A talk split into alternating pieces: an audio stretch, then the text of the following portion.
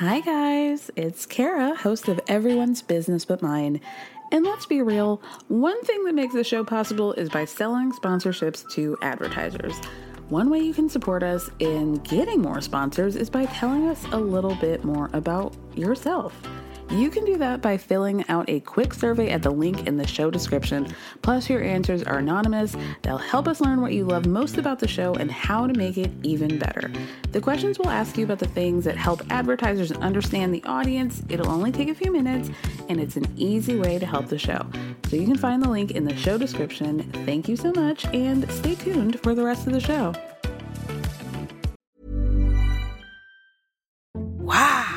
Nice. Yeah. What you're hearing are the sounds of people everywhere putting on Bombas socks, underwear, and t-shirts made from absurdly soft materials that feel like plush clouds. Yeah, that plush. And the best part? For every item you purchase, Bombas donates another to someone facing homelessness. Bombas. Big comfort for everyone. Go to bombas.com slash ACAST and use code ACAST for 20% off your first purchase. That's bombas.com slash ACAST. Code ACAST. Mom deserves better than a drugstore card. This Mother's Day, surprise her with a truly special personalized card from Moonpig. Add your favorite photos, a heartfelt message, and we'll even mail it for you the same day, all for just $5. From mom to grandma, we have something to celebrate every mom in your life. Every mom deserves a Moonpig card. Get 50% off your first card at moonpig.com. Moonpig.com.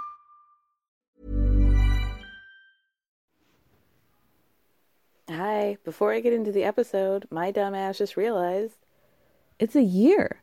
A year of everyone's business but mine.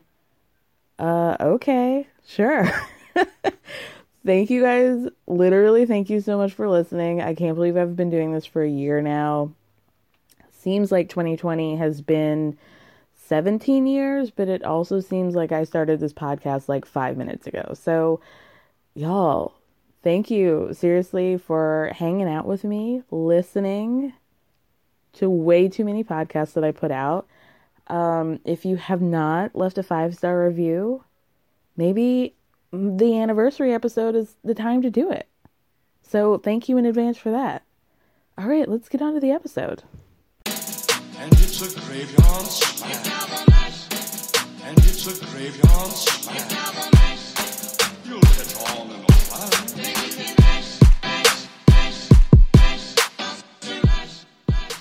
Hey everyone, welcome to another episode of Everyone's Business But Mine with me, Cara Berry. Just me this week, y'all, so I'm sorry or you're welcome depending on how you might feel about that. I decided to do something a little bit different, so you will be getting the typical I you know, I do talk about Bachelorette really quick after this and then I'll get into Love After Lockup, but after that, I'm going to be talking since we're, you know, in Halloween week, spooky season is winding down and I wanted to talk about like the top, I think I compiled top 10 things that have most been cursed about pop culture this year. So I hope you guys enjoy that. Um, the only thing that I really have to talk about right now is a bit of a Max Ehrich update. He tried to scam us, y'all. He tried to bamboozle us and he tried to trick us. And you know what? I think by now we all know how this man works. He is uh, probably one of the worst liars in the world. So, after he released that weird ass song about how he wasn't sure if he was able to love or how to love properly or whatever he was talking about, singing at the piano, he tried to post pictures, or he did post pictures of some chick from American Idol. I haven't I haven't watched American Idol since like Clay Aiken and Ruben Studdard. You know, remember that song? This is my sorry for 2004 by Ruben. That was a great song. it was like the fuckboy anthem of 2004. Like I'm not gonna mess up anymore this year just this year. But anyway, there's a lady on here named Sanika Vaid, and he was trying to make it seem like, oh, he had found some other chick, he'd moved on. No, no. Apparently, not only is this girl not Max's girlfriend, she actually has a live in boyfriend. So nice try, Max. I don't know why you thought you would get away with something like that, but you tried and you tried it and you failed. So good luck and congratulations on that. I hope you bring us some more content as the weeks go on because his failures are one of the few things that I can cling to that make me happy in this world. so, you know, like maybe that's something that I need to talk to someone about, but that's my truth. And you know what? The first step is admitting. Anyway, y'all, I hope you guys enjoy the rest of the episode. Gonna talk about The Bachelorette coming up. Here we go. What are you doing here? What brought you here? I never thought I would do anything like this before. And when I found out that you were the bachelorette, I just knew I knew I had to be here. So, what made you want to be on here for me? First of all, you're obviously absolutely gorgeous. Oh, thank Um, you. but uh, other than that, to be honest with you, I don't know really anything about you. I know that you're, you know, from Sacramento. Are you born and raised, or Wait, so you said you knew that I was a bachelorette and you wanted to sign up, Mm-hmm. but you don't know anything about me? I don't? I don't know you. Per- obviously, don't know you on a personal level, and Uh-huh. don't know your history. Uh, Um, you just, you're just so beautiful, and I wanted to get to know you. is there any other thing that made you want to come on beca- for me? Um, I, d- I don't have a specific answer for you, to be honest. Okay. All right, y'all, let's get into another brief bachelorette breakdown. This episode was wild. I heard the ratings for it were not that great, maybe because there I think there was going to be a baseball game. I don't really know what the crossover is between MLB fans and um, people who watch The Bachelorette. Doesn't really add up to me, but apparently maybe that factored in. Anyway, so, okay, now I've got the. I'm in on it a little bit. I understand that Dale is, in fact, the guy that Clare ends up leaving the show for. I thought this episode was fucking wild. It was chaotic. There was a lot of energy happening back and forth between Clare giving it to the men and the men giving it right back. There was a lot of like unwell, uncomfortable, awkward moments, but I was living. I was living for it. So basically, what happens is they were supposed to have like one big group date and they were supposed to talk about their love languages and they're all, you know, like um, gift giving, touch, whatever the fuck. There was a lot of like sniffing as if Clare is some sort of Hungarian hunting dog. Like, is she a Vizsla? Why is it that she was so sure that the men she had just met, like, what, a couple days before, like, she could recognize them by scent? Like, does Clare need a job at the airport?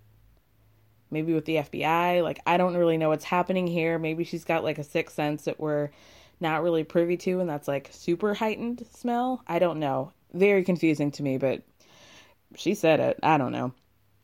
So they're all sitting down after that. Clare does a toast.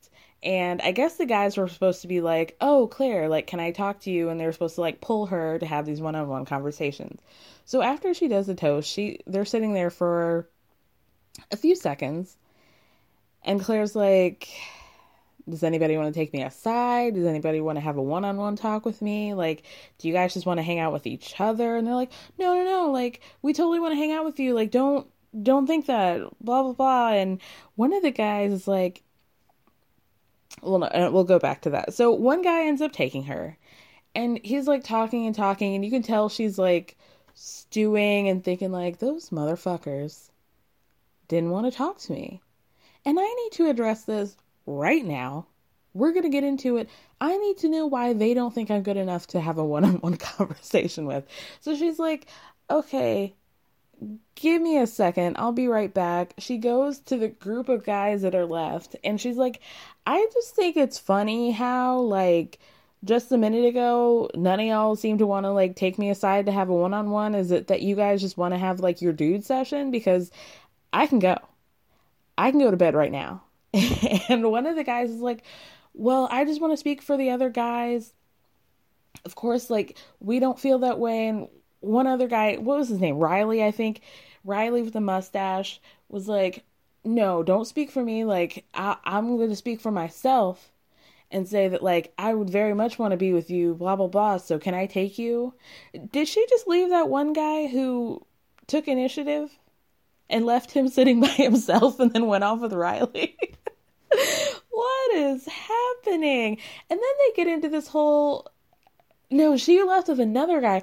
Because then, um, Riley goes back at Homeboy and is like, yo, like, don't say that you're going to speak for all of us because I speak for myself. And he's like, no, I was just going to say that, like, of course we're all here for you. And he was like, yeah, but like, I speak for myself.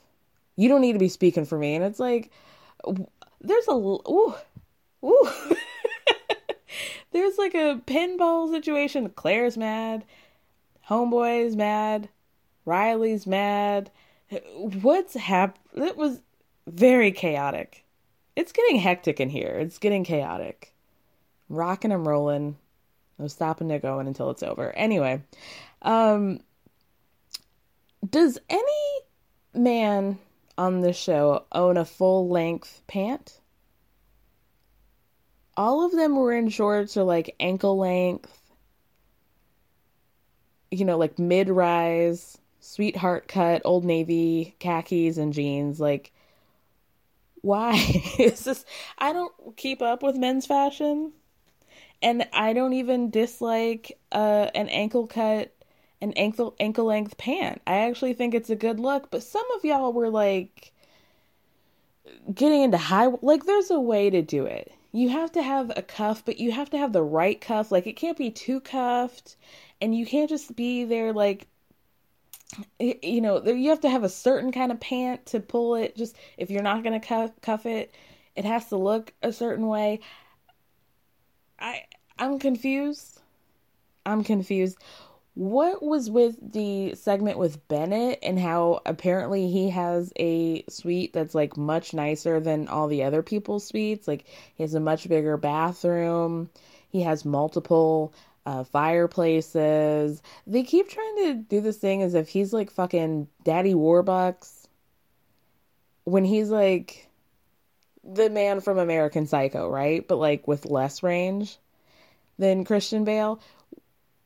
I don't like what they're trying to do with him. Like, do people like buy into that? Because I think it's like complete bullshit. It's like, okay, yeah, Clearly, he had braces on for three years and like he wears his retainer at night still. I got it. Yeah, like he probably gets a hot shave, hot beard shave with the foam and, and the straight razor. Like, we get it. He's from New York. Oh my God. I'm sure Bennett lives like, he probably lives like in, in like Sunnyside, Queens. you know, like he's trying to give you Upper East Side and it just seems like bullshit to me. Maybe he lives in he probably lives in Murray Hill, right? Then it gives Murray Hill energy. And for those of you who don't know what like Murray Hill energy is, it's like every guy that was in like a big frat and who like cannot let go of like the topsiders and the croakies he's that kind of guy. Like he goes to a bar and there's inevitably like one PR girl after the other leaving his bedroom. It's that kind of vibe. I'm not here for Bennett. I'm really not. Third thing, fourth thing, maybe. Clare's been a part of this franchise for six years. Six? Y'all. I have the understanding that she was on Bachelor Winter Games. Is that what it was? I never even heard of that shit. What what is that? I don't know what Bachelor in Paradise is. I'm thinking it's kind of like Love Island, which I also haven't seen, but to me it's just like, you know, people from romance competition shows in bikinis. So what is Winter Games like? They're at a ski chalet? They're like on a toboggan and having snow fights. I I don't really understand, but apparently also she was engaged like a year ago. Who was she engaged to? Do I need to know that information? I feel like if I don't know now, then I, I just like, I don't give a shit, you know? Don't tell me. Sorry. but, um, so then she goes on the date with a guy named James, Johnny, Jonesy, Juniper. I don't know, but is that it? Like, I watched Rachel's season of The Bachelorette, and I don't remember them going so deep and so wellness retreat so quickly. Blake was his name Blake? No, there was another guy named Blake. Um why? why did they have to write letters to their former selves? You know how many episodes in Married at First Sight you have to do until they get to that? Basically until the end of the season. And they marry each other. They're already married. So why on the first date is she having to like, oh, Jonesy, think of words that people have called you before and her words were like I don't know, like needy, fucking, um, I don't know, like emotional. And his words were like cold, unable to love, manipulative. And she's like, I think we should throw those words away, throw all those words that people called us away. And I was like, skirt, like, no, I need to know why people have been calling you cold and unwilling and unable to love and manipulative. Those aren't words that people just give you willy nilly. There's something behind that, and I need to know why, Jonesy. Why, Jonesy? Why did that happen? Then they were screaming. Then she set her um, dress from the Bachelorette finale on fire in in the fire. I'm sure that smelled great. All that lycra. Oof, girl.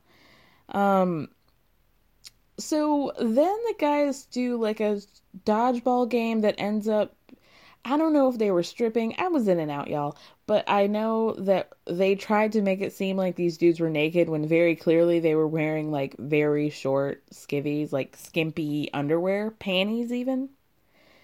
You know, like I know they had to do like a 5 for 45 at Victoria's Secret, like that kind of like very skimpy. I don't know why. I mean, they did the blur, but they were very clearly wearing blue panties.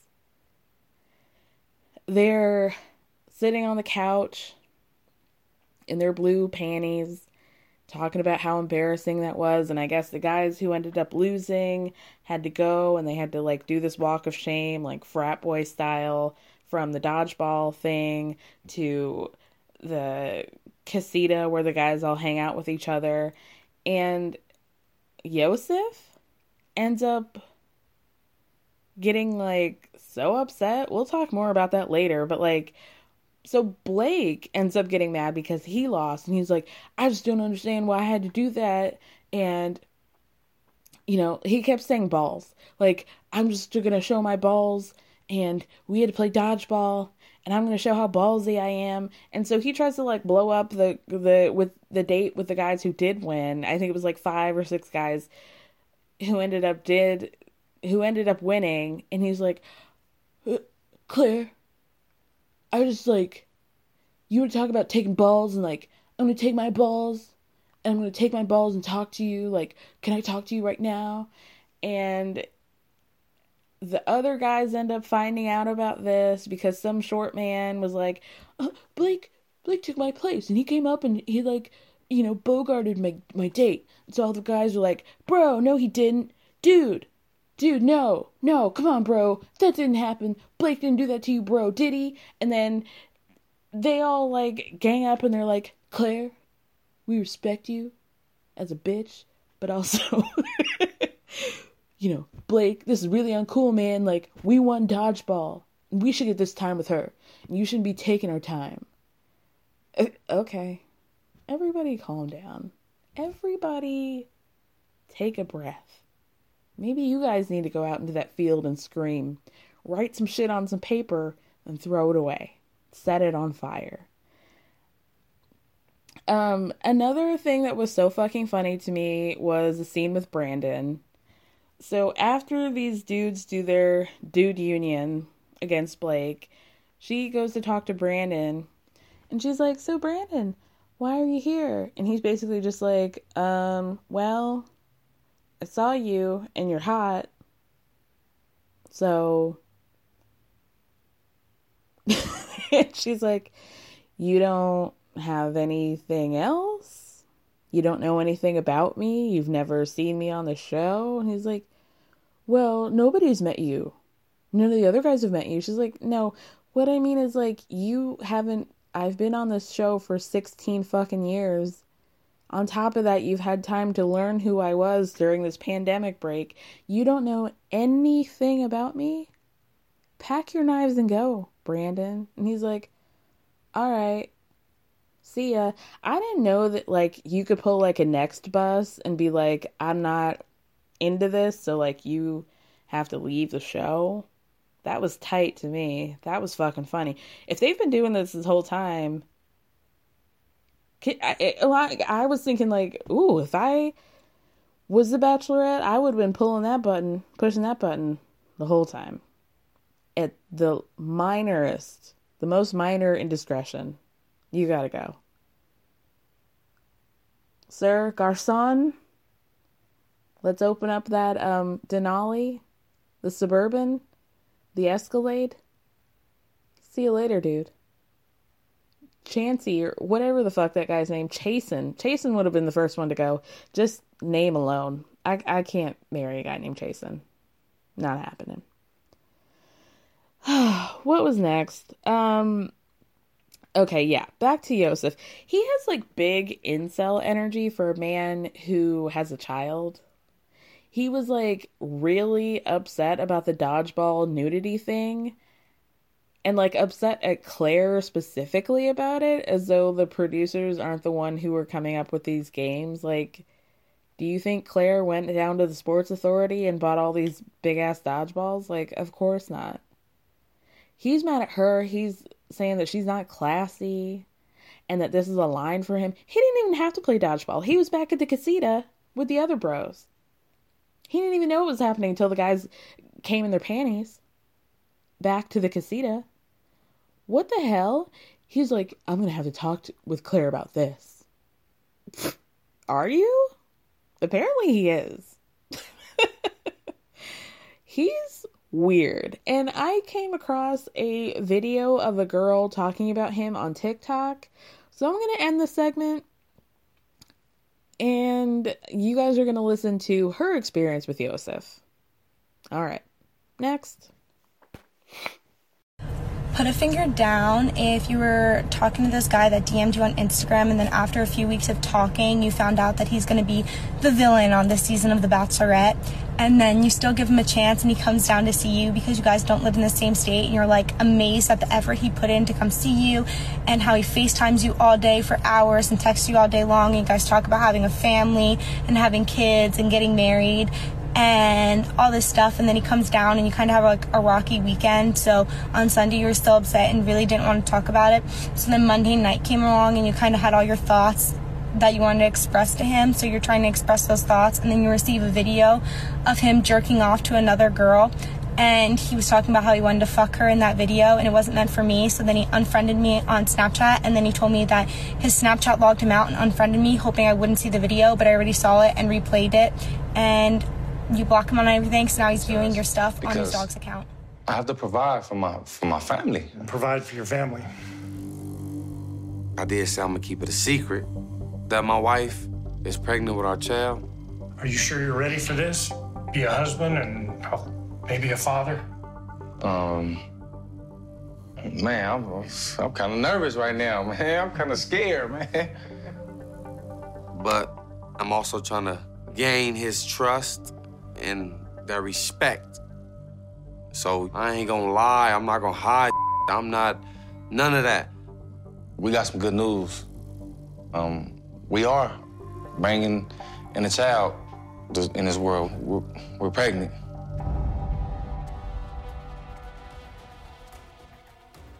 All right, y'all, let's talk about Love After Lockup. I think this is going to be a fairly quick recap. Um, yeah, so let's get into it. Let's start with Heather and Dylan.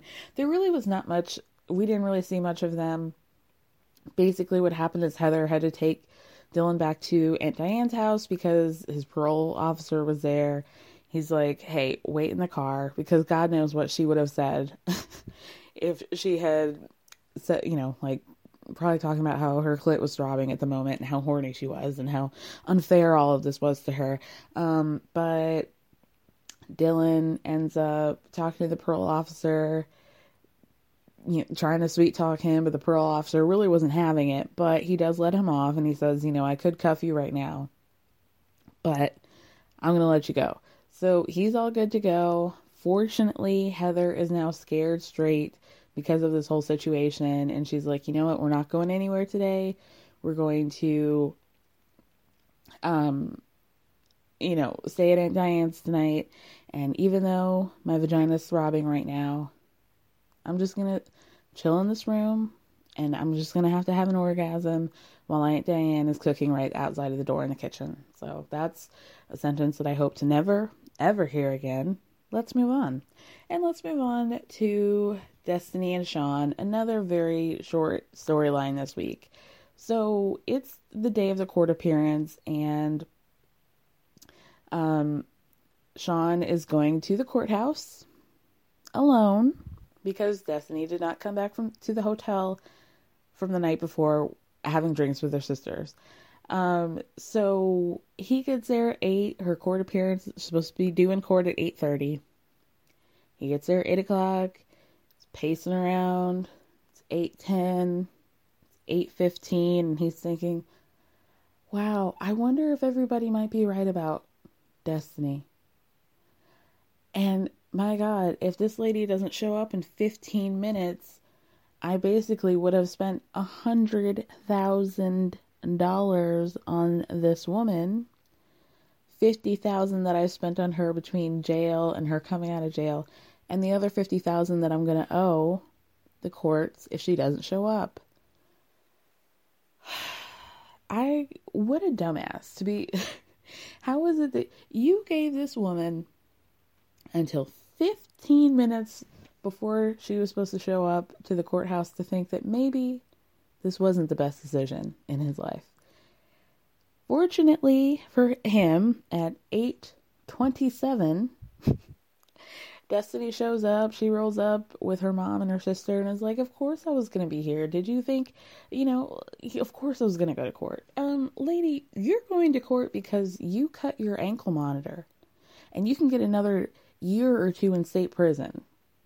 So, no, this isn't an of course I was going to be here situation because you just said last episode that you'd almost rather be in jail than be with, with Sean because you don't have any responsibilities when you're in jail. So, okay. I mean, I'm sure we're going to find out. They left her on a cliffhanger, but I'm sure she is fine. And they dropped her charges because she continues to do talking heads. So, yeah. Let's move on to Tyrese and Shonda. So, Tyrese is pumping iron in his apartment complex gym and he's he gets a phone call. He hops up thinking that it might be Shonda. Of course, it's a scam call. Is there a difference? Hard to say, but it was, it's not Shonda at the end of, other end of the line. So then we get a screen that pops up. So Tyrese has not talked to Shonda in three months, and he said, you know, my daughter said that she ghosted me, and I'm starting to think that it might be true. It took you three months, bro three months. like, at what point would this not be ghosting? I would say you might give her like two weeks, and I think that's pushing it. And then we're going straight into ghosting territory. But anyway, a screen pops up on the TV and it says, um, Shonda stopped returning calls from production shortly after she stopped talking to Tyrese. Now, notice they said shortly after she stopped talking to Tyrese, because here's where my mind went, right? She was probably thinking, I need the money. I'm filming. I'm going to get a check for this. Maybe I can try to finagle some way to continue to be on the show without having a relationship with Tyrese. And then eventually she knew that that wasn't going to be possible because he had the, you know, through production, he had a way to try and communicate. I'm sure production was trying to faci- facilitate uh, communication between them because without their really where's their storyline. Um, and I think she probably was like, I can't do it. It's not worth getting the check to talk to Tyrese because I don't fuck with him. I don't like him. and I'm not attracted to him. So let me just try and find another avenue for funds here. So she gets back. She agrees to do an interview finally. We get eyes on her and she's talking about her new life and she's out in the front yard gardening. She got herself a job, she got herself a car. We saw her when we first laid eyes on Shonda. She was cornrows and pleather jacket and you know Nike Cortezes and then after this little break she went from Shonda to like Charlotte short suburban mom bob Easter dress from TJ Maxx it, planting flowers and watering them with a watering can. Like who is this lady? Not the lady with the black son eating chicken in the front in the driver in the passenger seat of the car. Not that same lady is it? So she, you know, she says, you know, talking to Tyrese in jail was nice, but then I saw him in that blue suit and ugh, and then kissing him, it just felt like nothing. And I just felt like when you're in recovery, sometimes you just have to cut people off. And that was just the best thing. Um, okay. I don't know if you cut people off who are trying to help you certainly you cut people off who were going to be detrimental to you and if you felt like tyrese was going to be detrimental to you then like more power to you but i don't think tyrese would never necessarily count as a person you would cut off in your recovery. I think she just wasn't attracted to him and is like i'm not going to spend my life trying to pretend to love this old black man. I'm not going to do it basically. And so yeah, she's working on her sobriety. Like I said, she has a job, she has a car, and production's like, okay, are you willing to talk to Tyrese? Are you willing to call him? She's like, yeah, I think it might be the right thing to do to have some closure for both of us. So she calls him, he answers right away, and she apologizes for ghosting him. And Tyrese starts off being nice. He's like, well, you know, I'm just worried about you. And she's like, you know, I really needed to work and focus on myself and I needed space. And he's like, well, that's fine, but like, you could have just told me that. Totally fair, Tyrese. I get it. So then she's like, you know what? I'm just really sorry. And, you know, I hope we can be friends. He's like, fuck no. I don't want to fucking, I don't want to fucking be your friend. I'm out. Goodbye. Click.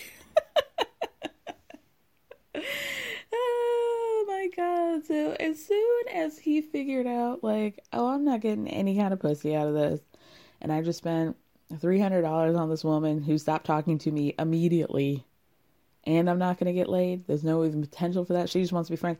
Tyrese doesn't know how to be friends with anybody. Let's get real. Let's get real. He was pissed, hangs up. So production is like, well, uh, can you give us anything else? Have you stayed in touch with any of the guys you've spoken to in jail? And she was like, she smiles. She's like, you know, I've moved on. what does that mean, Shonda? What does that mean? Did you move on with somebody else or did you just move on from scamming men? Girl. So Tyrese continues to pump iron in the gym and he's like, you know, I have no problem meeting women, whether it's at a social gathering or at the laundromat here's my question when we met Tyrese in the beginning of the season, he was talking about how like how he makes such good money and how women are are always trying to get at him because he's so financially stable. But you still have to go to the laundromat? Mm. you're a 50 year old man who lives in a not that nice apartment and it doesn't even have an in unit washer dryer. Like, how many women are really chasing you for your money, Tyrese? It's that time of the year. Your vacation is coming up. You can already hear the beach waves, feel the warm breeze, relax, and think about work. You really, really want it all to work out while you're away. Monday.com gives you and the team that peace of mind. When all work is on one platform and everyone's in sync, things just flow wherever you are. Tap the banner to go to Monday.com. I'm Sandra, and I'm just the professional your small business was looking for. But you didn't hire me because you didn't use LinkedIn jobs. LinkedIn has professionals you can't find anywhere else, including those who aren't actively looking for a new job but might be open to the perfect role, like me. In a given month, over 70% of LinkedIn users don't visit other leading job sites. So if you're not looking on LinkedIn, you'll miss out on great candidates like Sandra. Start hiring professionals like a professional. Post your free job on linkedin.com/people today. You have to go to the laundromat? Because if I saw, if I'm at the laundromat and I see a 50 year old guy there, probably in his, you know, blue suit from the Steve Harvey collection, I'd be like, mm, sir, please, six feet. Six feet. Corona or not, I need six feet from you. Anyway, um, he's like, you know, next time I meet a woman, I'm going to be in that back in that blue suit and those blue alligator shoes. And the producer goes, well, it didn't work that well for you last time. and he goes, I don't give a fuck. my God. He is a hot, hot mess. Let's move on to Lindsay and Scott. So they're still in a fight from this quote that he found in her notebook. And she's pissed that he's mad. So she's like, you know what? You were just doing this. You were waiting to trap me here in this dirty dog fur littered home with the stained carpets. You were waiting till I got this ankle monitor and now you're to pull some bullshit on me. So you know what? I'm getting out of here. So she immediately calls the halfway house and is like, Is there any way that I could change my address and change my location? They're like, Yeah, you know, it's no problem. Let us know where you're to stay. So she calls her mom, tells her mom what's happening. She's like, Scott's pulling some bullshit on me. He's acting weird. I need to get out of here. So her mom's like, No problem. Not a problem at all. You can come stay with me. So then she goes to call the halfway house again, and this must be like a Friday or something. She's only been out of jail for four days, by the way. and and so she goes to halfway house again, and they're like, "Well, the person who is in charge of that is gone. You're gonna have to call the Bureau of Prisons on Monday so they can approve your transfer." So now she's like, "Well, damn. Now I'm stuck here for." how many days before I can get this transfer. So she's like, well, you know what? I guess I'll just try to make the best of it. This girl's smart. Like, she's college educated, right? I mean, not that that makes you smart, but like, she's an intelligent girl. At least, you know, like, she's nutty, but at least she knows, like, rather than escalating the situation, which is what Heather would be doing, she is saying, like, let me just de escalate, try and work it out with Scott, and figure things out. Kind of. I mean, she's still petty, and let me get into why. Here's what I need to know is what she says to him in the very beginning is like, just Google the quote and you'll find the book. Listen, I told y'all last week that I Googled it. I only put a few sentences in and I couldn't find that quote, but the thing to me is like, okay, if I'm Scott, I'm definitely Googling it, right? try and figure out rather than continue to have this back and forth argument when it's like if there is a way that you could possibly figure out whether or not she's lying rather than continuing to fight with her why don't you try and figure it out first and then revisit the fight if it's if you didn't find it okay but he doesn't seem to want to do that so she's like you know what you're trying to trap me here and he kind of hints at like you're taking advantage of me and I found this thing and it sounds exactly like the blueprint of what you could be doing to me. And Lindsay's like, you know what? No offense, but you clearly don't have that much money. It's not gonna be worth it for me to try to scam you. Like, your money is not the only reason why I'm here. Cause you ain't that rich, sir. I see that 1992 pickup truck in the driveway you don't have that much money for me to be trying to scam you.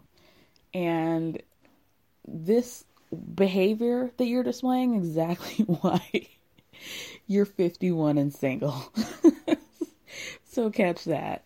She knows how to play her cards. She wasn't wrong. She was not wrong. So um Scott keeps asking Lindsay if she wants to leave because she hasn't gotten everything she wanted. She's like, No, I'm upset, and I'm upset because I don't have my daughter here. I don't have anything prepared. You don't have anything prepared. You've been sitting in this house for a year, and the best thing, the most you have prepared for Miley Grace is, you know, a bed, uh, you know, on the side of the wall, like propped up on the wall. Nothing is ready. She barely has walls. Not anything resembling a room for a what, 11-year-old girl, 10-year-old girl. No, not even close. So he decide he kind of like softens a bit and she's like, "You know, Scott, I've decided to stay. Not that she has a choice, but I like the way she put that put that." And Scott's like, you know, I actually really want to help you get back on your feet and get your life together. And then we things take a little bit of a turn, but it's unbeknownst to Scott because she's talking to production, doing her interview, and she says something like, you know, she hints at the fact that she has secrets and the production's like, what are the skeletons in your closet? She's like, I'm not going to tell you that because then they're not in the closet then. And she's like, you know what? I just feel like if he basically like because this situation happened, I feel like I can't tell Scott the truth and if I can't do that, then I'm not going to. And I have things that I need to say. So we see the preview for later in the season. I get I think there are only a few episodes left and she is throwing his shit out on the yard. There seems to be a lot of drama, things that he has not told her. He alludes to having secrets about her, so we'll see what happens, y'all. We will see what happens. And let's move on to Jessica and Maurice. Maurice, the more he talks, the more he cracks me up. And this episode was so funny to me. So we know that they just found out that Jessica is pregnant and they like that morning. And so later on they head to her parents' house. So Maurice after having that conversation with Jessica's father Dave is now like fully into this like Dave's going to be my new dad. He's going to teach me all excuse me, all the things that my dad didn't teach me. We're going to be out in the yard tossing the football together. Like, people let me tell you about my best friend. It's going to be like the courtship of Jessica's father, right? So he, he is so excited to go hang out with Dave. Jessica and her mom are going to go shopping. Dave is going to be teaching Maurice how to weld. So Jessica, right before they walk in the house, she's like, We promise to keep this to ourselves. Please do not say anything to my parents about me being pregnant. We'll cross that bridge at a later time. He's like, Sure, no problem. So Dave and Maurice go to the garage and they practice like on a little piece of metal, welding something together.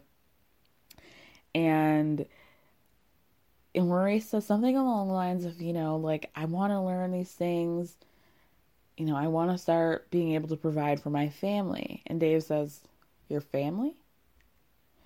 And Maurice is like, Dave's like, Well, you know, I feel like, are you ready to be a husband and a father? And even though Jessica told his ass not to tell her parents, Maurice is like, I can't lie to Dave. He's my new BFF. Basically, he's like, you know what? We are a family, and I just wanted to let you know that me and Jessica are expecting having a baby. She's pregnant. He's been out of jail for five weeks. just to put this all into perspective. Dave is not happy. Can't say that. And I think that's exactly what he says. He's like, I can't say that I'm all that happy. And now, Maurice, you're going to have to work that much harder to provide now that you've got a kid on the way. I don't know if Jessica's parents know that Maurice already has a child. They don't seem to act like he does. But Maurice is so fucking funny. Like, for somebody who's a crip, that man sure does have a hard time keeping a secret. He's a real snitch. a real snitch. Just like Jessica told him the first time they met his her parents, don't tell them that we just crossed state lines and you don't have the the permission from your uh, probation officer to go into Vegas. Please don't tell them. 30 seconds in, he's like, You guys are so great. It's just crazy that I'm not supposed to be here and I'm really supposed to be in California because that's where my probation is.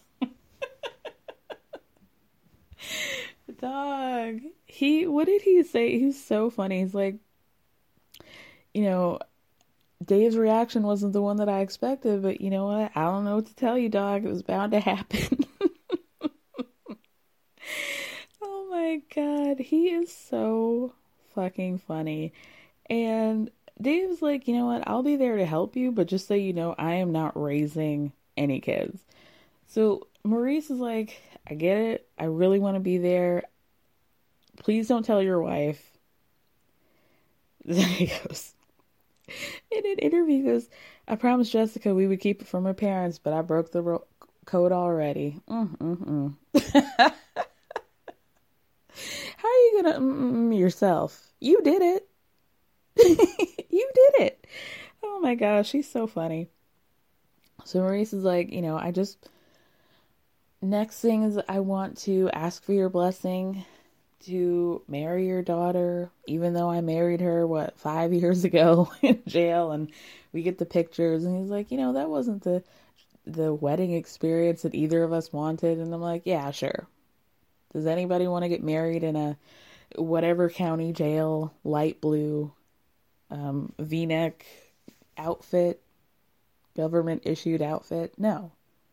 Did Jessica want to get married in like a black American Apparel zip up hoodie and some, you know, gray pants? No, probably not. But he wants to give her the wedding that she deserves. Dave says he wants that for his sweet little daughter as well. And he's like, you know what? She deserves a nice ring. She deserves a nice wedding and she deserves a nice husband. And you know what? I just happen to have a thousand dollars in my pocket right right now. and it's gonna be a loan for you to get my daughter a ring. Dave says that this is a test for Maurice. And Maurice says in an interview, he's like, as soon as I got that money, I was just thinking, like, damn, I could go to the casino right now and flip this. It could be 3000 it could be 5000 Like, eh, trying to think of ways that he can eventually end up losing this money, right? So he's Maurice is talking about like nobody has ever given me this much money, not my father, not my aunts, my uncles, I think he said my nieces. and Dave's like, okay, well, I'm not giving you this money to just like ball out of control. Of course, Dave didn't say that, but you know what I mean. This is for my daughter, and it's a loan. And Maurice is like, you're right. I'm gonna give I'm gonna pay this money back before I die. And he's like, if you could pay back a lot sooner than that, I would appreciate it. Like at least before I die. Maurice is like, okay. Oh my god. I'm very curious to see what Maurice ends up doing with this money, how much money actually goes toward a ring, if anything. If he's like, let me go down to the grocery store, see what Ralph's has, and that, like, do they still have those, like, quarter machines where you can take, like, homies out and, like, candy, like, peanut M&Ms? Do they still have those? Or is that, like, a 90s thing? Um, oof. Oof. Oof. Uh. Maybe he'll go to that outlet that Sean went to to get a ring for Destiny. I'm still not over the fact that they have jewelry store outlets. Let's move on. Let's wrap up with John and Christiana. Lord help us. So we start their scenes with John moving in Christiana's mom, Tammy, and her sister, Tara, into his home. Did y'all notice the decor that John had in his house? It was like a full on ode to horror fo- movies. Like he could do tours in his living room with all the memorabilia he has. He had like framed Friday the 13th posters. There were a bunch of Jason masks. There was a bunch of like I don't know a whole lot about horror, but who is it also Jason that has like the the um gloves that has like a slasher like a Wolverine claws on them. A whole thing. He had a fish. He y'all. He had a fish tank that he had repurposed, and it had like scenes from different horror movies. It had like a a Freddy Krueger doll, like a vintage one that was still in the box. It had a little can of gasoline. It had like a little Jason inside, little statue with. He's got a knife in his hand. Help, help help. How old is John? 46, I think. Can you imagine like meeting a guy like John on Tinder? One. agreeing to going out with him too.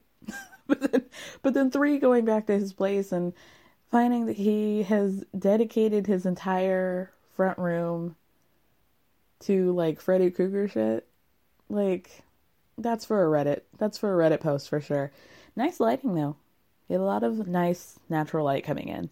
Um, Tammy, uh, Christiana's mom, is really grateful to be here because apparently they were living above a meth den.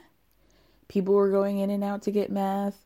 Tara was going on downstairs to get high. It was like a really bad situation. You know, Tammy's on like an oxygen tank. She can't be living above a meth house, living in a trap house. Poor Tammy. Poor girl. Oh my god. So they're getting all settled in. They're telling John how grateful they are to be living here. And John gets a phone call. The phone call is from the halfway house telling him Christiana has moved out. She has left the halfway house. John's like, What happened? He's like, We can't disclose that information. We're just calling you because you're on the contact sheet and you have 30 days to pick up her belongings. Click. so, okay.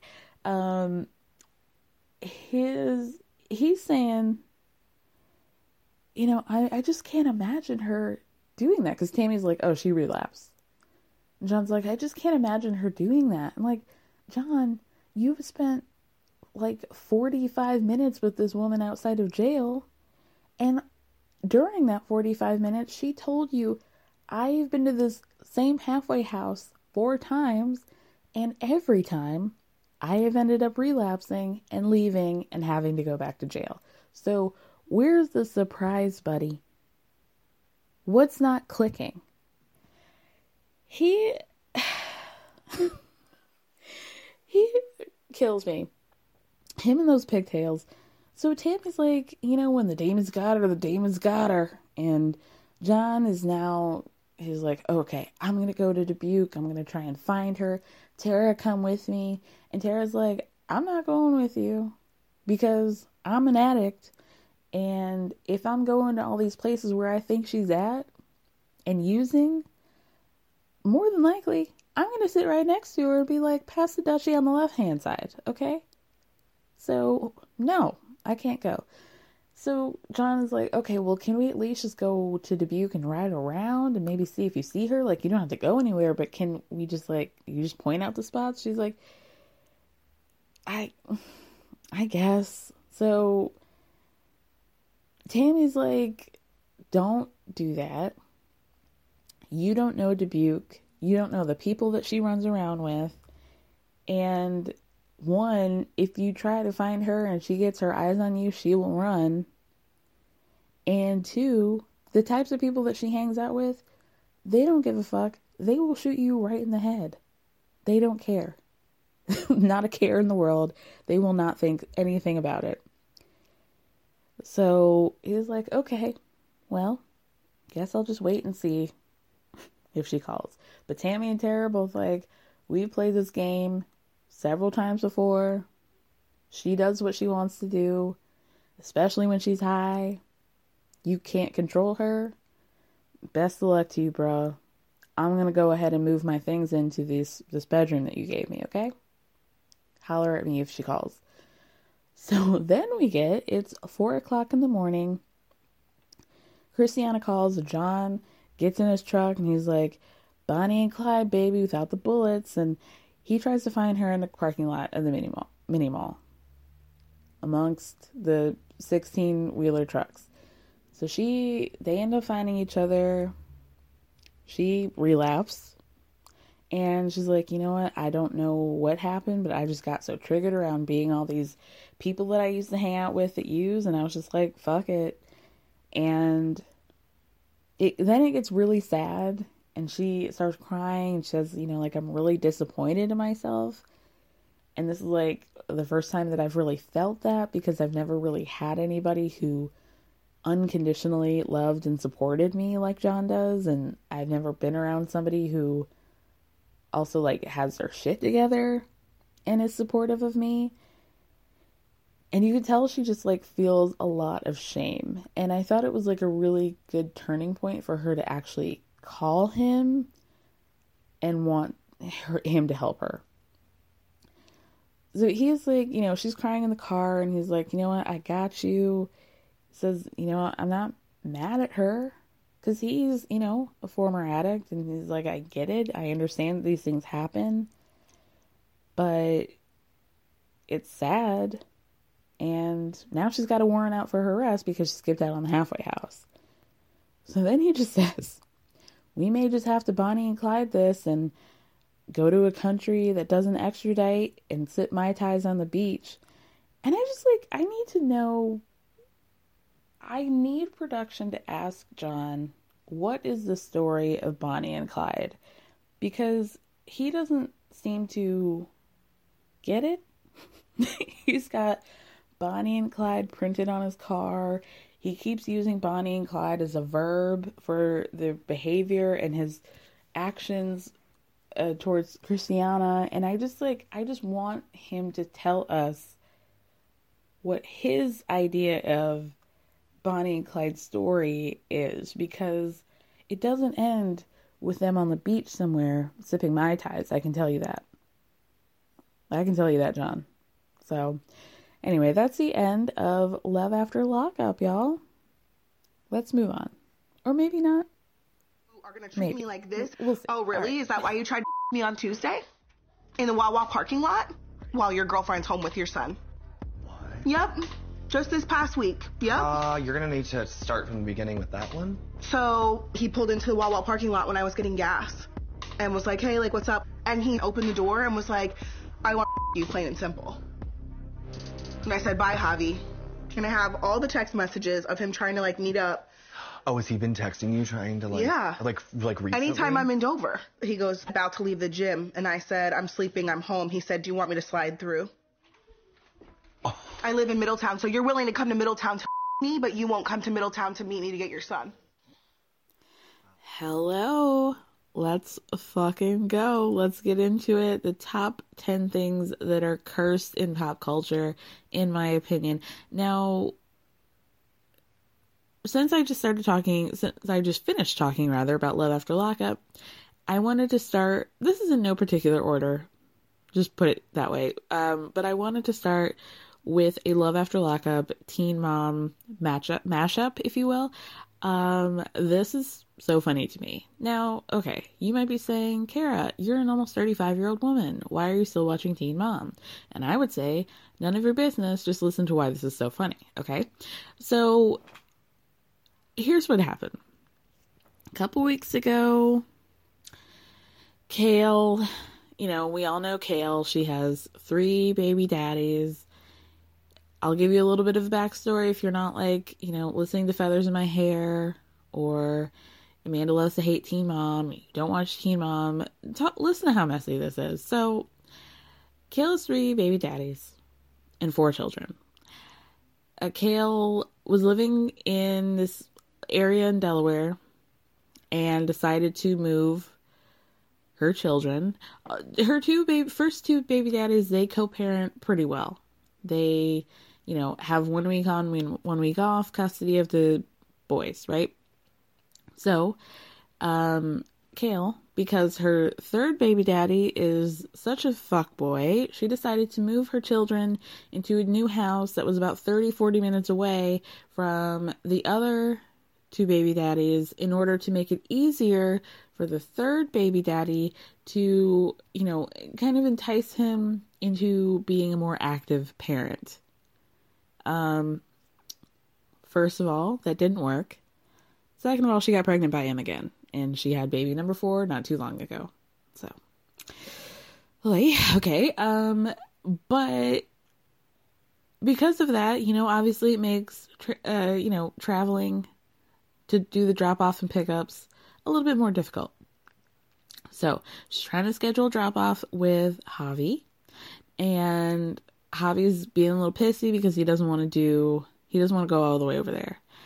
Then he mentioned something along the lines of Kail being disrespectful to his wife, and Kail decides to blow his whole shit up and tell the producer that she's speaking to and the cameras and all of the world that Javi has no business saying anything about her being disrespectful to his wife because he tried to fuck her in the parking lot of a Wawa days ago, days before she said this. So, like, let's say they're talking on a Friday, this happened on a Tuesday. So, let's give some more backstory into Javi's uh, romantic life, shall we? Um, Javi, like I said, is married and has a child with this lady named Lauren. They got married after Lauren caught Javi fucking a woman in their home, and I think she was pregnant at the time. Now, certainly there's a whole other conversation we can be had that can be had about Lauren's dumbass, but you know what? She's not on the show. That's her life. That's her choice. Okay, do you, girl. so it is very funny that Javi would dare even part those pouty lips to say that Kail was being disrespectful to the wife he has no problem fucking other women in front of. so so here's what happened. Here's where we link in Love After Lockup. So you guys, I tell you all the time, you guys gotta be watching Love After Lockup. It's so funny, it's so messy, and it's informative.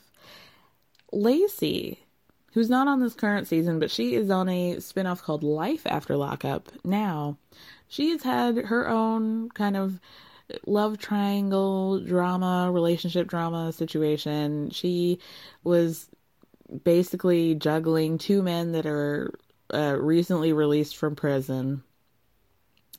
And she really goes back and forth on which one she wants to, you know, terrorized at any given moment. That's her journey. Um, so Lacey, before joining the show, was a cam girl. She went by the name, I think her name was like Carly Cush or something like that. It doesn't matter point is, Lacey found out about this episode and the drama that was going on, and she happened upon an article talking about this episode and a Instagram post that Javi had made in response to Kail outing him. So let's talk about what he said on this Instagram live, shall we? So he he gets on and he says, you know, the real reason I wanted to come on here is, you know, it's no secret that this year's been hard on me, my family, my friends. You know, a lot that I need to work on, a lot that I have to ask the Lord to, and this is where he starts crying. Ask the Lord to kind of guide me in the right directions.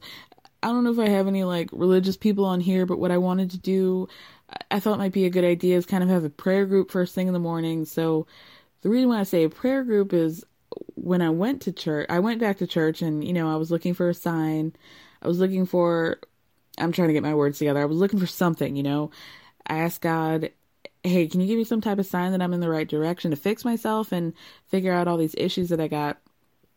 So, anyways, a friend of mine, he does his prayer group and we went over the scripture passage. And as we were talking, I've been reading my Bible, and as soon as I, as, I've been reading my Bible as soon as I wake up. Um, but you know, it's kind of lonely by myself, so I was hoping, you know, if anybody's going through some financial troubles, some relationship troubles, family troubles, you know, and you just need someone to pray with, I kind of want to open that door. So I'm gonna have a Zoom at 6:30 in the morning if you're interested. If you're going through anything you just want to pray with somebody, if you need someone to pray with. I'm still trying to understand the Bible myself and understand passages, so it's going to be a learning curve. It's going to be my first one. But, anyways, if you're interested, shoot me a message and I'll send you that Zoom ID and password. Okay. So, in response to trying to fuck his baby mama and ex wife in a Wawa parking lot, he wants to now do Zoom prayers at 6:30 in the morning. Okay. Okay, Javi. So Lacey finds that article and she says Lacey says um LMAO, he's always been a player. He used to watch me live on webcam and would Snapchat video of himself all while in a relationship. I'm not surprised. He's just sorry his baby mama put him out on national TV. and then she did some laughing emojis and said he played himself. and then so a Twitter person wanted her to clarify. They responded to her tweet. It said, Did he snap you video of his junk? She said, What a creep. She said, Girl, I'm telling you, this is before I was on TV. I was just a Chaturbate cam model, LMAO. I'm sure I'm not the only one, but he was trying to get me to meet him. Such a creep. So then another person on Twitter shared this post allegedly from a Facebook group comprised of several women. So Javi owns like a CrossFit gym. So the, there's a Facebook group comprised of seven plus women who all claim to have hooked up or are currently hooking up with Javi. So somebody showed that to Lacey and she said, I don't see how anyone could be surprised. And then she goes, she just thinks, oh, this is very funny. So Javi goes back and he's like, I've never even heard of this show. I don't know who she is. It's sad that people are using this situation to try and clout chase and try to get some shine for themselves and blah, blah, blah. Like, don't kick people when they're down.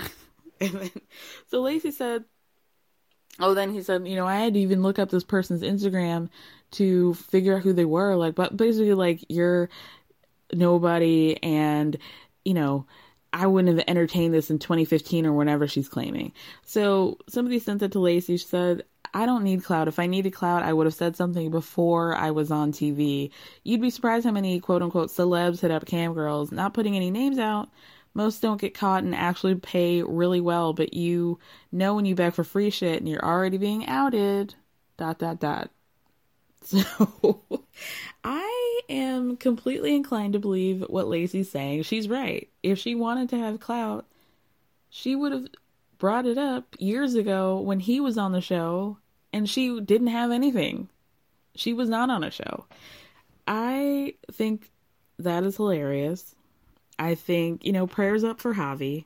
He clearly needs it. if y'all want to hit up that Zoom, I hope nobody thinks that I'm making fun of religion or anything like that. I just think it's so funny that, like, first of all, if we want to go to the first thing that he said in this IG live talking about it's been a tough year, like sir, you have been doing this since you were married to Kail, what, 6 7 years ago. You cheated on her. You've been cheating on Lauren, your current wife. This is not something that happened over the span of 2019, 2020.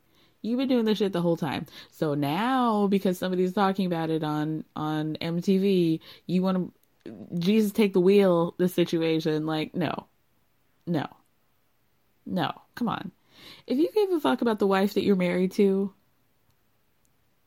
you wouldn't have been trying to fuck the wife that you used to be married to. And then want to act like Kail's being disrespectful to to your wife. Get out of here. And Kail, this is not the first time that Kail said that Javi's tried to holler at her in the past year or two. Y'all know, I think basically every man, every straight man is cursed. They all have, you know, Jigsaw from the Saw movies riding around that tricycle in their souls. But I think Javi is one of the worst offenders. And, you know, prayers up, I guess. Curse. All right, next. The second person or situation that I want to talk about that is cursed, and you guys are going to have to hear me out on this because I know I'm about to say something very controversial and something that you would never expect to hear come from these luscious, incredible, beautiful lips of mine. I think the fact that Tamra was fired from the Real Housewives of Orange County is actually a very cursed situation. Now, okay, hear me out. Hear me out. So, we all know this situation with Orange County. I was one of the first people to scream like Oprah had just said that I was getting a new car when I found out that Tamra and Vicki had been fired. I thought it was a great move. One of the smartest things that happened in Bravo history. But here's where we are now.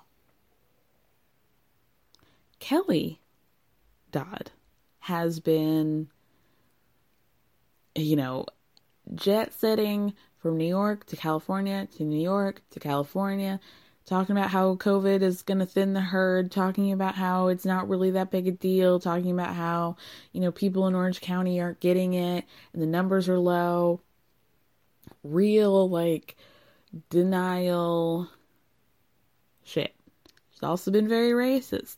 She also, I mean, if y'all listen to other Bravo podcasts and, and follow them on Instagram, you know when she was uh, uh, having her bachelorette party, which she claims that one of the guests gave her a trucker hat. Why do people in Orange County still love a trucker hat? Can we talk about that? We can talk about it later. Anyway, the trucker hat said, Drunk Wives Matter. And we all know why that is not a cute thing to say. Okay? So it's fuck Kelly Dodd for life over here. The point being, to bring it back to Tamra, is that now Tamra's on Instagram talking about how she wants to be back on the show and how she might be back on the show, openly hinting to the fact that Kelly Dodd is probably going to get fired, which is something that I've heard in these streets. Um, and you guys, she's making points. Points are being made. And that's something that I don't want to have to say. Is that now Tamra has managed to turn her downgrading whatever I think the T is that she w- they wanted to demote her to to friend of and then she said no I'm not going to do that so she quit now I just feel like she's kind of making points of like, you do deserve to be on the show more than Kelly does.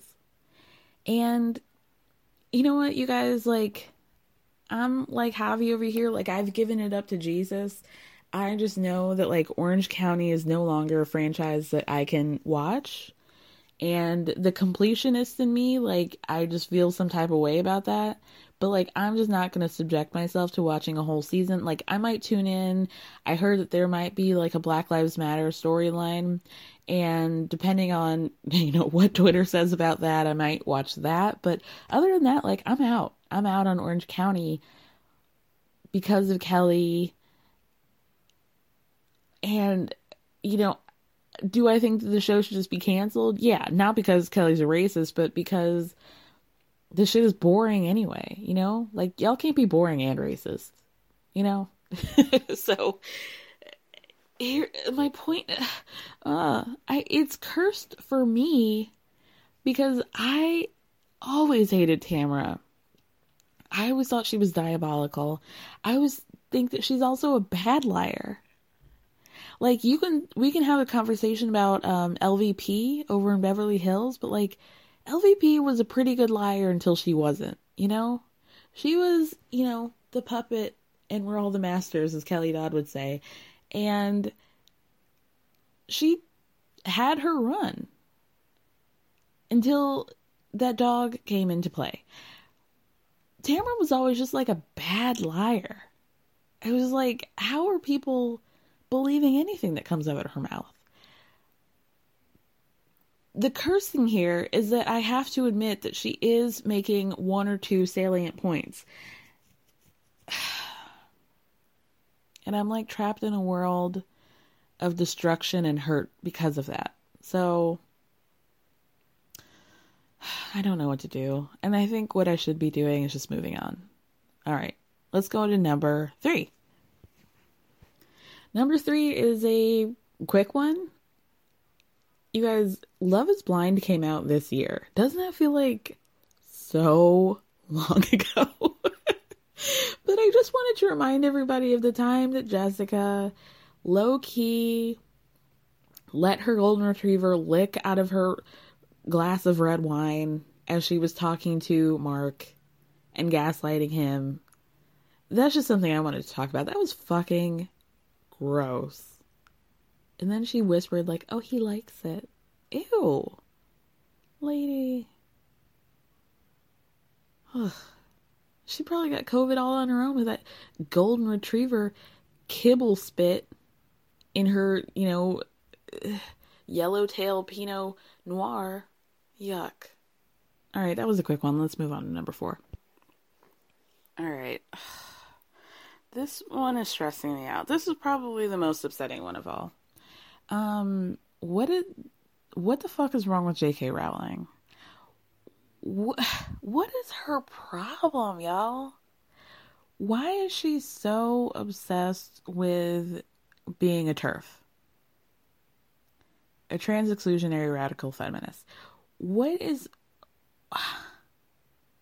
I mean, I'm gonna. I was gonna ask, is she okay? But I know she isn't. What is her problem? She has been, if y'all don't know, tweeting and tweeting and tweeting for probably the past, I want to say, close to two years now. Things about how trans women or trans people are dangerous. She she tweeted out a, a link to an online store that does like anti-trans uh, merchandise, talking about like you know fuck your pronouns and and shit like that. Like, what the fuck is wrong with this woman? She is very into like you know the idea like women and I'm using like air quotes in here like women being women and how it's like not fair that trans women want to say that they're women and and it, you know getting into people about having periods and you know like why why do i have to suffer through having a period and like trans women don't so then they're not real women which is like 17 different conversations could be had about that. Like there are a lot of cisgendered women that don't have periods. Lady hello. Like what are you talking about? Why would why does it always go down to like reproductive organs? And also like why do you care I've never understood like what what does what are the stakes for you? Why don't you just let people be who they are, live their truth, what the fuck ever? Does it make does it do anything for you?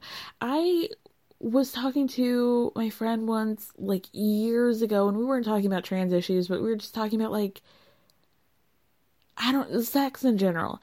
And she said something that I've carried with me ever since was just like I don't care about anybody else's orgasms. And I know that like you know trans we should probably not have the converse like conflating trans issues to like sex because that's like a whole very dangerous territory. But the point is like what you do with your life that doesn't affect me shouldn't affect me. Like you're going out of your way to feel upset about how other people live their truth. Like, are you what?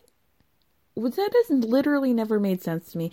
She also came out with this book that was incredibly transphobic about how um, I think it was like a man who uh, a cisgender man who dresses up in feminine clothing to harm women and girls. You know, the trans anti-trans flag of the world is like, oh, they're gonna go in our bathrooms and and and touch the little boys and little girls because that's what they want to do. Rather than like it, it live their truth and be their authentic selves. Yeah these people want to act like are, are perverts who want to you know t- touch people inappropriately.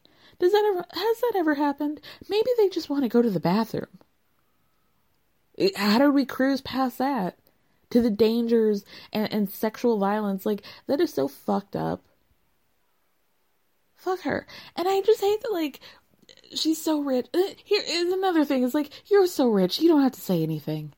Why? If I had a tenth of the money that she had, I I would not give a fuck about anything. I wouldn't have a podcast. You would never hear from me at all.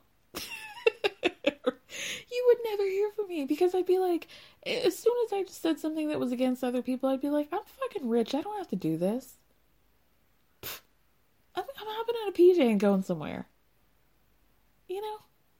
I'm, I'm going to go to the next uh, remote island and get one of those suites that are right on the water that you can just jump out right after. You know, you can just jump right into the ocean. Shut up, J.K. Rowling. Just shut up. Just shut up. Just shut up.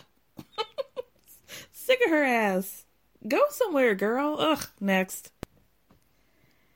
Gonna go back to something else that happened in January. Again, a time that seems like eons ago, both in terms of like freedom and culture, but also like just longevity. God, it seems like so long ago. Okay, so the SAG Awards happened, and the hand touch around the world sealed the fates of another probably 5 to 18 years of us having to talk about Brad Pitt and Jennifer Aniston. I don't want to do it anymore. I don't want to have any why do we need to talk about them? They're not going to get married again. It's not going to happen. It, I don't care. Why do we care? Why do we have to talk? He touched, he brushed his hand against hers in an award show in the backstage, and people acted like they got $10,000 checks in the mail. What? Who cares? Why do we still have to talk about Jennifer Aniston? Why do we still have to talk about Brad Pitt? Why do we still have to talk about Angelina Jolie all together? We talk more about Jen and Brad, who've been divorced for over a decade, than we do with Brad and Angelina, who have 17,000 children together and actually have a much more dramatic divorce than Brad and Jen did if, if we're being real, way more drama that's happening. Look at the headlines, y'all. What what? Brad like is now sober because of the actions that happened between him and Angelina and those kids. Do so sick of every little interaction that Brad and Jennifer have. They, I guess, did a Fast Times at Ridgemont High Zoom call in which they all, a bunch of people read the script, and Morgan Freeman was the narrator, and, you know, Shia LaBeouf was high in a truck, and, like, that part was kind of cool. But other than that, like, people were like, oh my god, watch this dissection of of Brad and Jen doing this uh, recreation of this movie that happened 30 years ago and uh, does that mean, you know, because he did a lingering look at the Zoom, at the camera, at a webcam in a Zoom meeting with 17 other actors?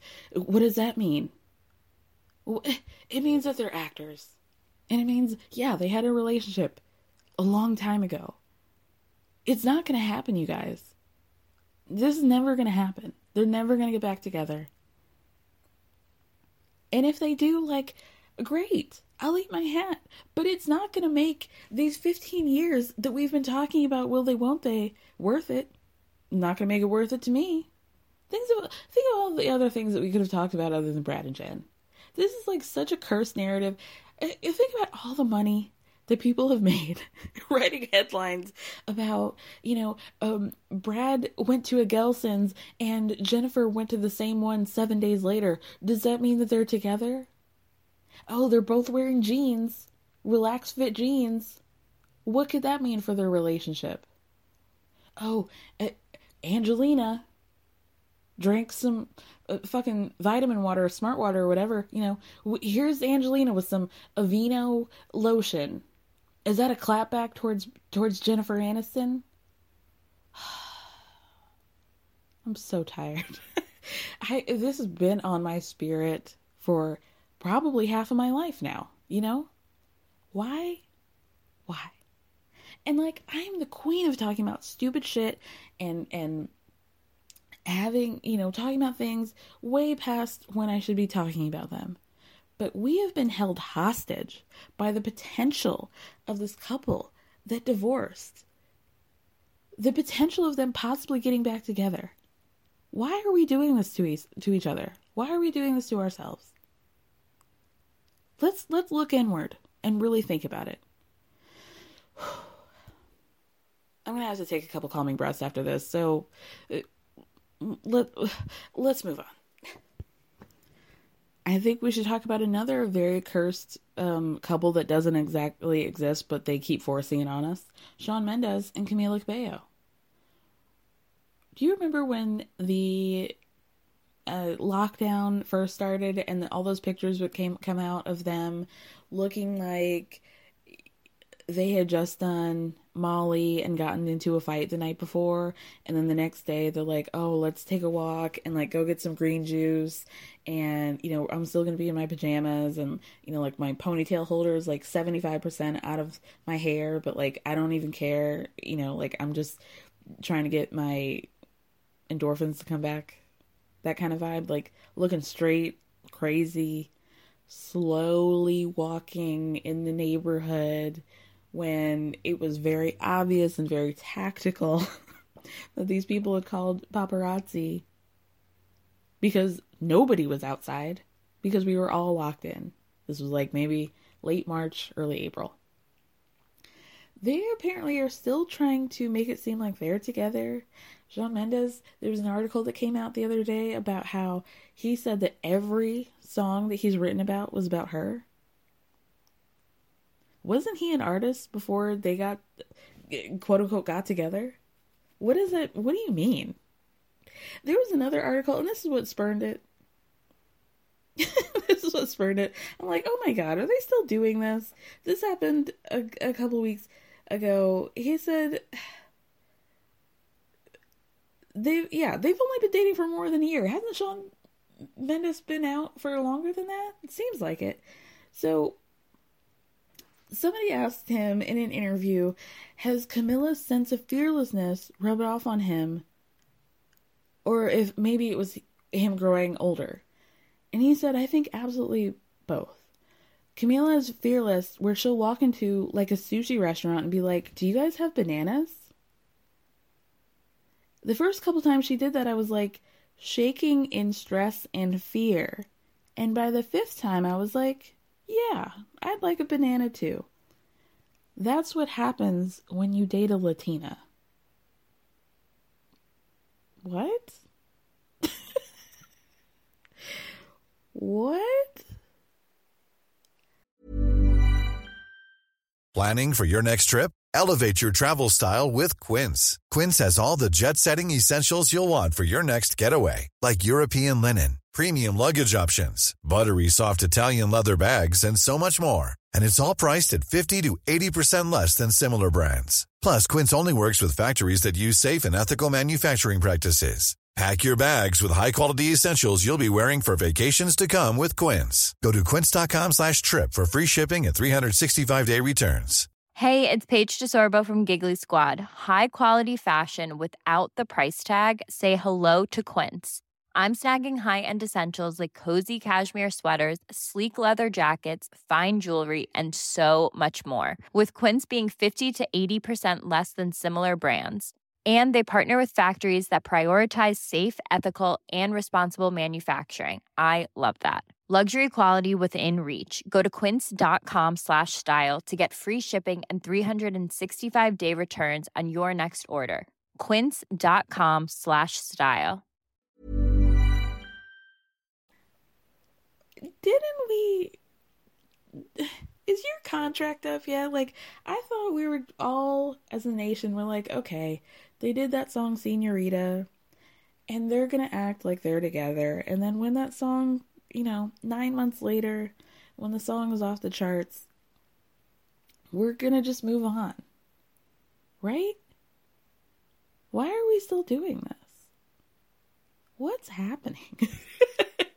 this is like one of the most obviously fake couples. I they could literally disrobe in front of me and he could penetrate her and he could put her in 12 different positions and at the end of it I'd be like okay, I want to see the receipts. You know? It was really gross. But you know what I mean? I don't buy it. I don't think they're together. And I think we all have decided that they're not, right? So, like, why are they still doing this?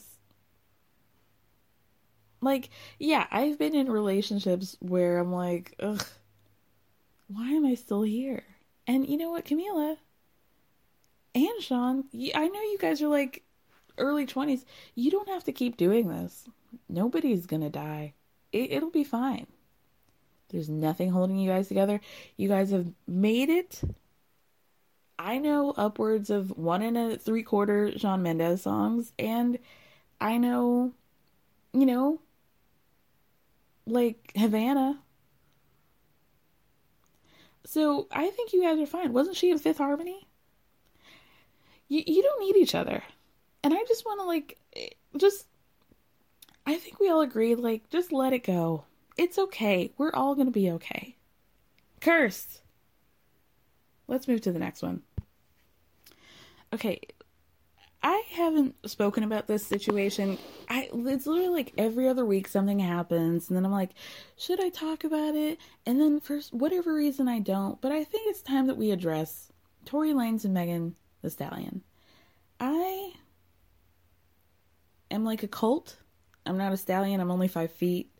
Um, but I love Megan. She seems like she has incredibly great energy. I love all of her thought bobs. I have, you know, woken up several times in the morning to find that like my right knee hurts because I was trying to do some kind of move that she was doing and I have no business doing on my own. She is a queen to me. I just think she's like a beautiful person inside and out. So when I'm finding out that she was at Kylie's house and she left Kylie's house with one, you know, um, four foot seven turtle of a man, Tory Lanez, finding out that she had got gotten shot in both of her feet, I just, you know, like flames, flames on the side of my head. I. What a disgusting, short human being Tory Lanez is. The way that Megan has handled the situation has been absolutely like she has gone above and beyond to treat him well and to protect him both as somebody in her life and as a black man in America. And the way that he has responded to her and treated her and addressed these situations is truly heinous. And like, why isn't he in The Hague? Why isn't he at Guantanamo Bay? Why hasn't he been um, sent back to Canada where he's from? I just have a lot of questions. He's sick. He's a sick person. He you know, at the start, she didn't want to say what happened. She told the police that there were she had gotten glass shards in her feet and that's why they were bleeding. She has said, you know, I didn't want to say who did it or what happened in that car because as a black man in America and as black people in America, I didn't want there to be another situation in which somebody gets killed or shot because, you know, the police are involved and things escalate. I you know, it got to the point where she had to post pictures of her feet that were healing and stitched up because, you know, his supporters didn't want to believe her and thought she was lying. She didn't actually get shot in her feet and blah, blah, blah. And then she finally said it was him. It was him that did it. Finally, there was a police report and charges that were filed just recently, even though this happened, what, several months ago? oh, at every step of the way, he has been weird. He's been real weird about this whole situation. He has basically like made fun of her. He has released an album about the situation, trying to make money and build clout on himself. You shot a woman and you want to release an album about it? Excuse me? The woman that tried to protect you? The woman that lied to make sure that you were safe after you shot her? You would let and and when these charges came out, he was like, "I just want you guys to let you know that I'm not convicted. Those are just charges. Like there's a difference." Fuck you. Fuck you. I cannot believe he has had 17 or to 22 different opportunities to have some sort of sense of contrition or feel, you know, give any sense of like he regrets his actions, that he feels badly about what happened. And i know like there's probably lawyers been involved but what are those lawyers telling him to just shut the fuck up? That's another option that you could do is to just not say anything he could have you know she said she's not spoken to him that he has not reached out to her it, the way that he is like publicly handling something that he did to someone else like thank god those bullets didn't cause permanent damage, that they were able to be taken out, the fragments. Thank God she can walk. Thank God she has feeling in her feet. Like, thank God, you know, what if his, what if his, you know, arm jerked and he shot her in the knee? What if he shot her, you know, in, in, in her calves or something? Like, it is like he has gotten very lucky to be in the situation that he is now. I cannot believe that like there has to be something wrong with him, right? Like clearly there's something wrong with you if you're gonna shoot somebody at close range in a car, but like also the way you're like double and tripling and quadruply and, doubling down on this situation. I, I'm hearing what I'm saying now. It's wrong. But, you know, the, the way that he's handling the situation is sick. He's truly unwell. And I hope, you know, I hope he's in jail to the fullest extent of the law. Like, I don't believe, I don't enjoy the prison system, but like, if y'all can see the face I'm making, like, mm, mm, you know, certain situations call for some crime and punishment, law and order. So fuck you, Tory Lanez, And I hope, I don't know. I hope the worst for you. I really do. And I don't feel bad about saying that. Okay, next. You guys, I'm going to end it a little bit early. I just want to talk about something that is actually so funny to me. So funny. Um, so, you know, the other couple months ago, I want to say, um, Armie Hammer announced that he is divorcing his wife, Elizabeth Chambers. I think they've been together for about 14 years before they announced this. So, not even like 24 hours after the divorce announcement came out, there were some screenshots of communications that were happening um, on Instagram between Armie and another woman. Um, she said that these were from, gosh, 2017. Armie, like, you would think that he would have learned, like, a couple years ago, we all remember when he, when people went and looked through his liked tweets, the tweets that he was liking, and they were all about, like, tying people up, like BDSM and, like, rough sex play. you think he would have learned, but here, here's just the transcript of these DMs. So he, I guess, uh, in 2017, like I said, was DMing this girl.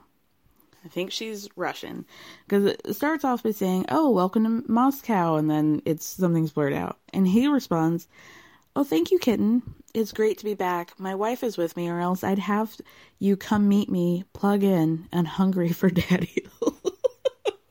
what does that even mean? My wife is with me, or else I'd have you come meet me comma, plug in and hungry for daddy. Ugh, I cringe every time. So then there's another DM that says, I'm sorry for confusing you and leaving you hanging in Los Angeles. I had every intention of meeting you, but then something terrible happened in my personal life and I was falling apart. I won't get into the details, but it almost cost me everything. I also had a crisis of conscience. Conscience. I wanted to fuck you so badly, but also knew how badly I'd feel afterwards. I was torn. I should have been more open with you about my process. he sent pictures of his face. He sent pictures of his hand for some reason. Um, he sent a picture. She says, "Oh, sir, thank you." And he goes, "Kitten, dot dot dot. I want to see a picture of you." it is so so gross. I I die and I live and I die again. Um gonna end on that, but is it worth mentioning that the news just came out that lily hammer and you guys should follow me on Everyone's Business But Mine, the Instagram, that is the name, Everyone's Business But Mine. Um, so Lily, did I say Lilyhammer? Lily James, um, she has been a point of conversation because she and actor Dominic West had been caught together in Italy, um, kissing and flirting and having lunch, and he's like kissing her neck and nuzzling up to her and touching her hair. A very like loving, romantic uh, movements that, were being made between them. So the paparazzi caught them, the pictures came out, and everybody was like, hey, isn't Dominic West married? So the next day, he calls the paparazzi to his home and does this like weird grand display with his wife. They're holding hands. He's got his left hand in his pocket and I don't think she was she either was or wasn't wearing her ring. But people thought it was very important that like to notice that like he intentionally kept his uh hand in his pocket. Um so the, he did this like weird display. They wrote a letter that says like we're very much together and we're in love, blah blah blah. And you know there was a bit of conversation of like, oh well, what if they're in a real open relationship? Like that's their business, and who cares? And the, absolutely true. I don't disagree with that at all. I do think it's weird that you would invite paparazzi to your home to kiss your wife after you had just been accused of cheating on somebody else. Like that that wasn't the narrative that they were giving. They weren't saying we're in an open relationship, leave us alone, and it's our business. They were saying, hey, come to our house and watch us make out with each other. And then we're going to leave a handwritten letter signed by both of us talking about how great our relationship is. Anyway, the point is that there's now rumors that Lily James might be uh, responsible or to blame for the breakdown of the relationship between Armie and his wife. So apparently they were um, filming Rebecca, the movie, and Elizabeth found some texts at the end of last year that were very flirtatious between Lily and Armie. Um, so she found these texts from what she thought because it was listed on his phone as Adeline.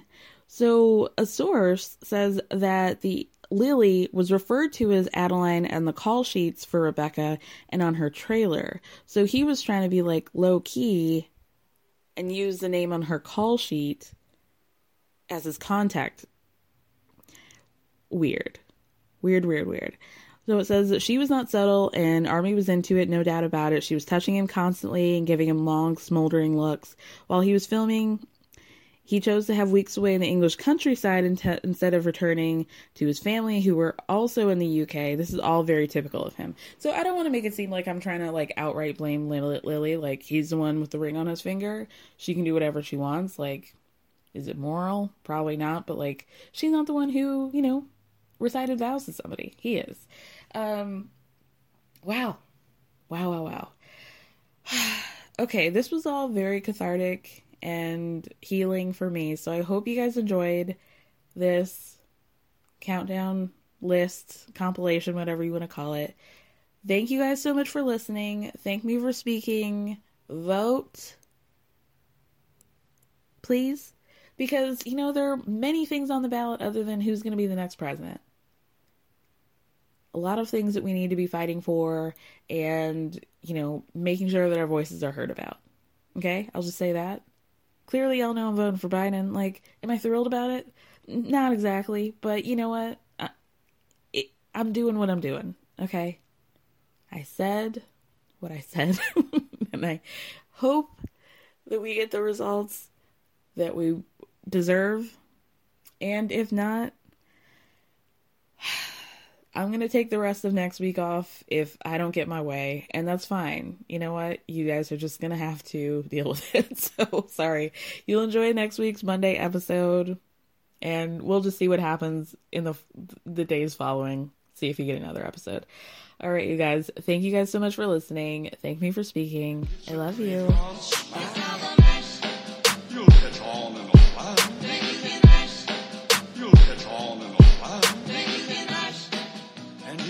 graveyard smash. And it's a graveyard smash.